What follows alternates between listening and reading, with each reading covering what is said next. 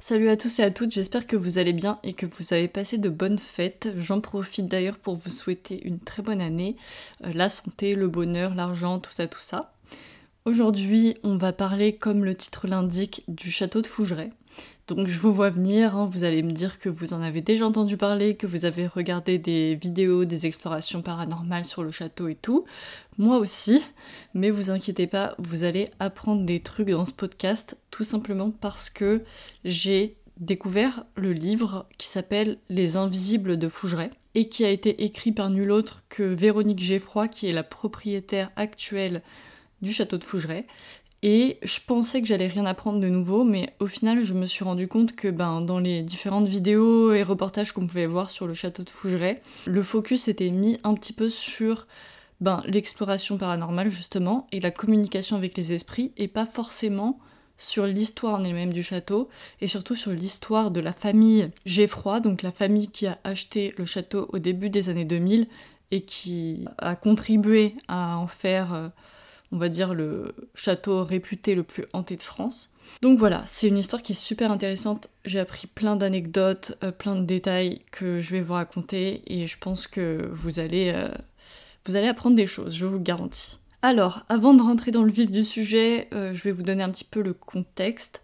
Fougeray, c'est un château qui a été construit au XIVe siècle, donc il a vu passer pas mal de choses, hein, et surtout la guerre de Cent Ans, puisqu'il s'agissait apparemment d'un point de défense stratégique à l'époque. Ensuite, après ça, il est devenu la demeure de plusieurs familles bourgeoises qui s'y sont succédées et qui ont notamment changé le style du château pour le rendre un petit peu plus euh, au goût de l'époque, euh, donc euh, de l'époque d'antan, hein, de la bourgeoisie. et malgré sa beauté, c'est un beau château, par rapport aux autres châteaux français, il a rien d'exceptionnel. Ça aurait pu être un château lambda, comme il en existe tant d'autres en France, mais il a cette réputation d'être hanté par plus d'une dizaine d'esprits, de toutes époques confondues, et c'est pas pour rien qu'on l'appelle le lieu le plus hanté de France.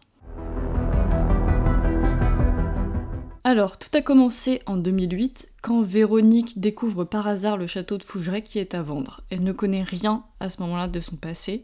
Il n'est pas connu pour être un lieu exceptionnellement euh, hanté ou avec euh, nulle autre caractéristique. Hein. C'est juste un, petit château euh, à vendre, voilà, à rénover. Il se situe dans le Poitou, non loin d'un vieux bâtiment que Véronique, son mari et leurs trois enfants sont déjà en train de rénover. Étant donné qu'ils ont tout investi dans ce projet de rénovation qu'ils ont actuellement, ils n'ont pas les moyens financiers ni physiques de se lancer dans un autre projet de cette envergure, et surtout pas l'envie, puisque euh, celui dont ils s'occupent leur prend déjà tout leur temps. Mais Véronique, quand elle voit cette annonce euh, et ce château à vendre, elle tombe immédiatement amoureuse du lieu avant même de l'avoir vu. Elle prend rendez-vous avec l'agent immobilier pour une visite, et là, c'est le coup de cœur absolu. Je trouve que Fougeray est absolument magnifique et visiblement qu'il n'y a pas tant de travaux que ça à prévoir, même s'il est dans son jus. Donc elle convainc son mari et ses enfants de se lancer. Évidemment, comme vous pouvez l'imaginer, ils sont réticents, ils pensent que c'est absolument la pire idée, mais les étoiles finissent par s'aligner, euh, Véronique finit par convaincre sa famille, et ils deviennent propriétaires de Fougeray en 2009. Et là, c'est dès le début la douche froide. Véronique est super excitée de montrer Fougeray à ses enfants qui n'ont pas encore vu, et une fois les papiers signés, toute la petite famille arrive sur les lieux. Quand la nouvelle maîtresse de maison franchit le pas de la porte, elle est choquée, tout simplement parce que elle qui avait le coup de cœur pour la beauté du lieu et qui avait assuré à son mari que le château était en bon état relatif, hein, elle déchante puisque là, elle a ressenti euh, quelque chose de tout à fait différent.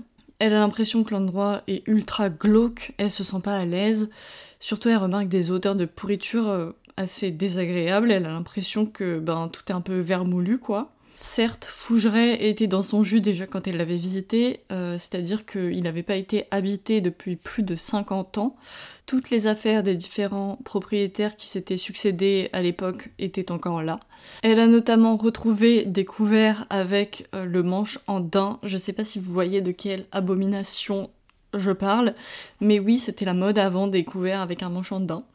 Et d'ailleurs, ces couverts qu'elle a retrouvés étaient en train de pourrir dans un placard, d'où l'odeur de putréfaction qu'ils ont ressentie quand ils sont entrés. Et soudainement, donc, elle avait une impression totalement différente de celle qu'elle avait eue la première fois, euh, à savoir qu'il y avait beaucoup plus de travaux qu'elle avait imaginé euh, et qui étaient à prévoir.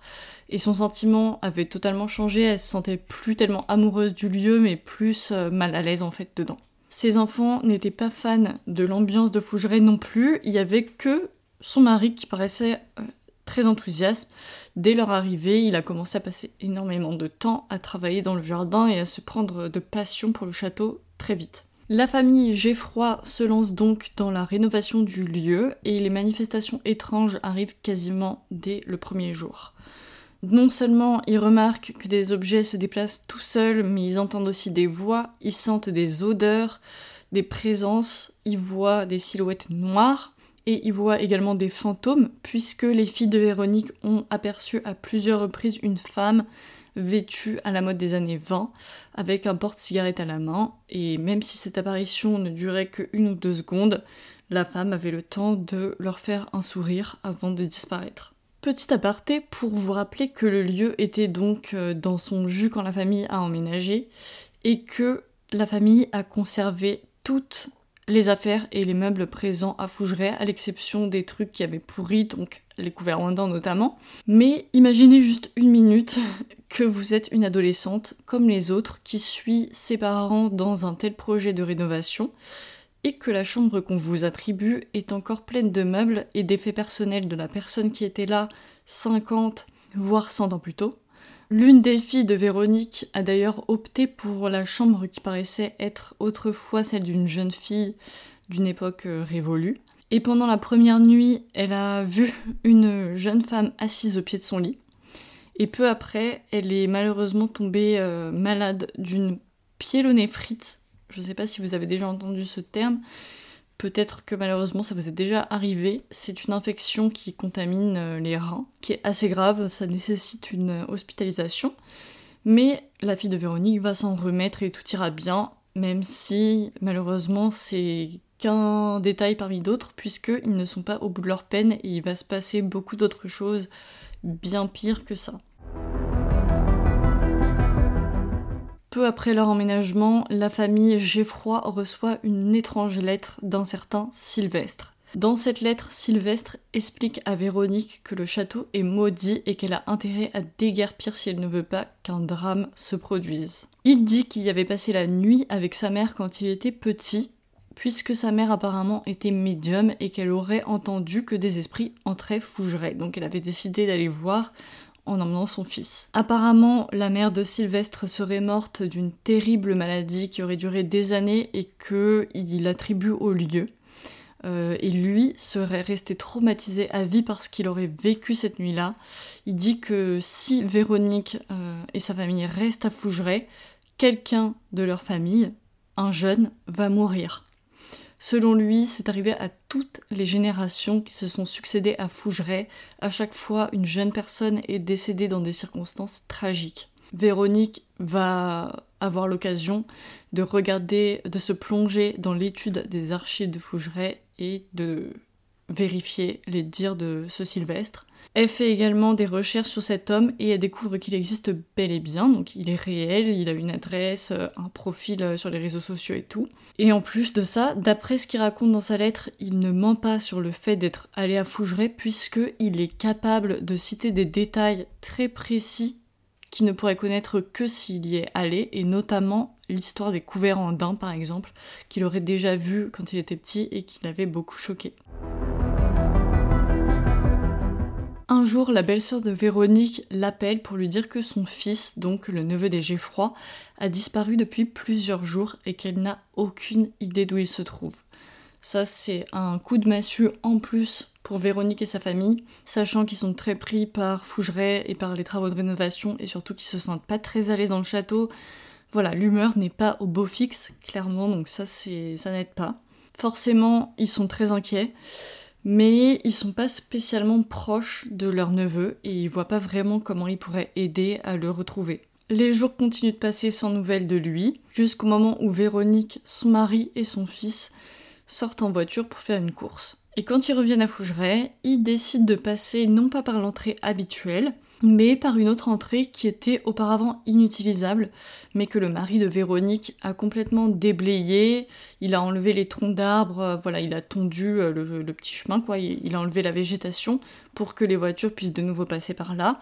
Et il a fait ça il y a déjà plusieurs semaines. Donc il se dit, bah, on va passer par la nouvelle entrée pour voir un peu comment c'est, et comme ça, je montrerai à Véronique un peu euh, le travail que j'ai fait sur cette allée. Et à mesure que la voiture avance dans l'allée entourée d'arbres, les Geffroy commencent à discerner quelque chose euh, au loin, sur un des arbres, et ils s'en rapprochent euh, grandement, à grands pas. Et c'est quelque chose qu'ils regretteront toute leur vie d'avoir vu, puisqu'il s'agissait du corps de leur neveu, qui était pendu à un arbre visiblement depuis plusieurs jours. Comme vous pouvez l'imaginer, c'est le drame pour toute la famille. Personne ne comprend pourquoi le jeune homme est venu commettre son suicide, un, suicide apparent, à Fougeray, puisqu'il n'y avait absolument il, n'avait aucun lien affectif en fait avec le lieu. Il était venu en tout et pour tout une fois dans sa vie et surtout il n'était pas proche de son oncle et sa tante ou de ses cousins. Voilà, il, y avait des différends dans la famille Geffroy, ils n'étaient pas spécialement proches, donc ils ne comprenaient pas pourquoi il était venu faire ça ici. Mais le pire, c'est que Véronique va immédiatement faire le lien entre la mort de son neveu et la lettre du fameux Sylvestre, qui lui affirmait qu'un membre de chaque famille propriétaire de Fougeray, toujours un jeune, finissait par mourir sur les lieux. Le détail qui a véritablement frappé et horrifié Véronique, c'est que son neveu s'appelait également Sylvestre, comme l'auteur de la lettre. C'est une coïncidence qui est très sordide évidemment, et si la famille Geffroy se sentait déjà pas super à l'aise à Fougeray après cet événement, ça va être mille fois pire.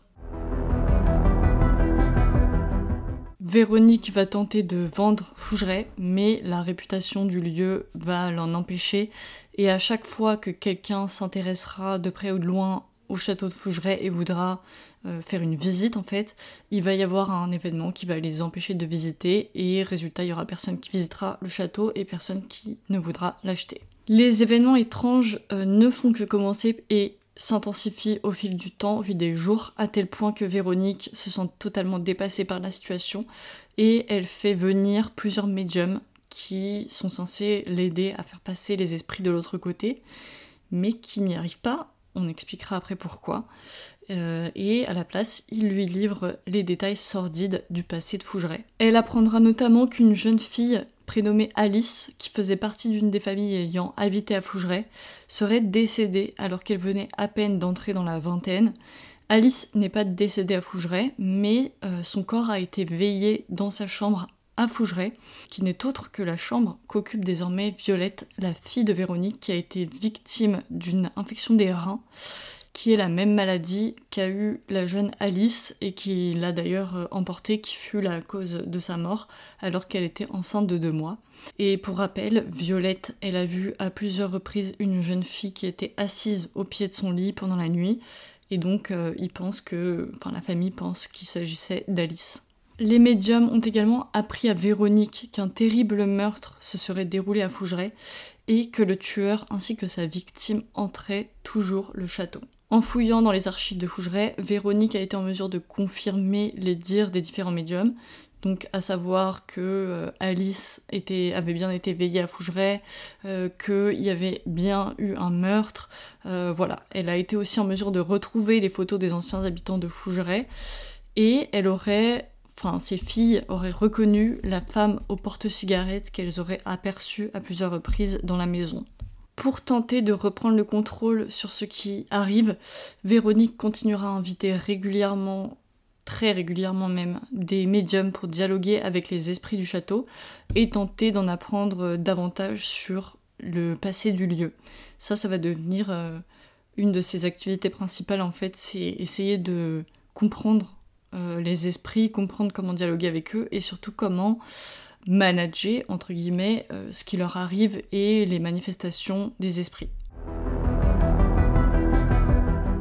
D'ailleurs, les fantômes de Fougeray vont littéralement finir par devenir des membres de la famille Geffroy, puisqu'ils sont tellement présents que les Geffroy euh, finiront par tisser une relation avec eux, par leur parler à haute voix et même organiser des séances de spiritisme avec des curieux. Donc, Véronique et sa famille commençaient à organiser euh, régulièrement ces soirées hein, qui étaient ouvertes au public et qui permettait de financer la restauration du château. Véronique, elle explique qu'il y avait une entente entre elle, sa famille et les esprits du lieu, puisque en fait elle, leur demandait de se manifester lors de ces réunions, de montrer aux gens, de, leur donner des preuves euh, qu'ils étaient bien là et qu'elle était en train de fabuler, afin de pouvoir générer des sous pour la rénovation du château. Et en fait, ça servait à un but commun parce que ces esprits refusaient de quitter Fougeray il ne voulait évidemment pas que le lieu soit détruit ou vendu à d'autres personnes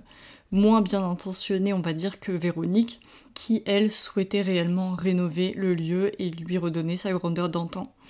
Donc elle explique qu'en fait ils se sont un petit peu alliés avec les esprits et qu'à partir de là, à chaque fois qu'ils organisaient une réunion, il leur parlait, il leur demandait de se manifester, ce qui arrivait euh, tout le temps pendant les soirées que Véronique euh, organisait à l'époque à Fougeray, les participants s'adonnaient à la pratique du guéridon ou des tables tournantes et euh, tous les participants auraient été témoins de phénomènes absolument fous, notamment des mouvements d'objets, euh, des messages laissés sur la spirit box et d'autres manifestations surnaturelles absolument folles. Mais plus elle et sa famille dialoguent avec les esprits, plus ils organisent de soirées, et plus les esprits semblent devenir forts et les manifestations s'intensifiaient, à tel point qu'elle finit par perdre le contrôle de ce qui se passait. Comme je vous ai dit, Véronique a tenté initialement de faire nettoyer le château des entités, mais les médiums étaient formels, les esprits refusaient de quitter Fougeray. L'un d'eux lui aurait même expliqué qu'il y a bien longtemps, une sorcière aurait jeté un sort sur Fougeray, qui empêcherait les précédents occupants du lieu de le quitter après leur mort.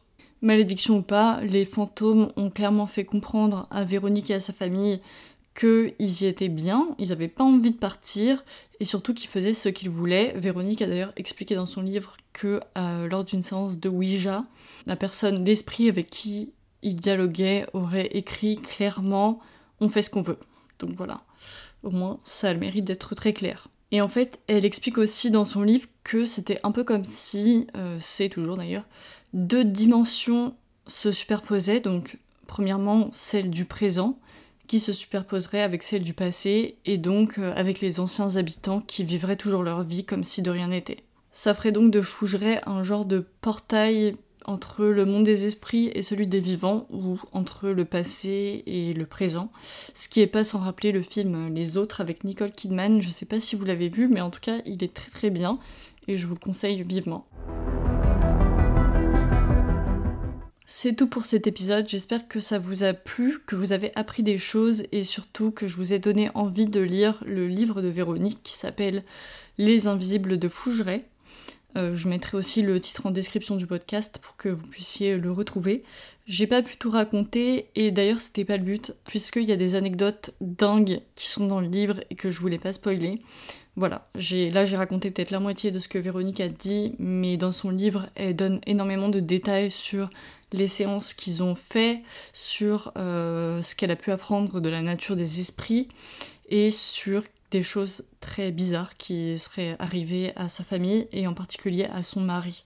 Donc voilà, j'espère que vous allez le lire et me dire ce que vous en pensez. Euh, en tout cas, comme d'habitude, j'ai hâte d'avoir votre avis sur cet épisode. Merci de l'avoir écouté et à très bientôt pour un nouvel épisode de Chronique Paranormale.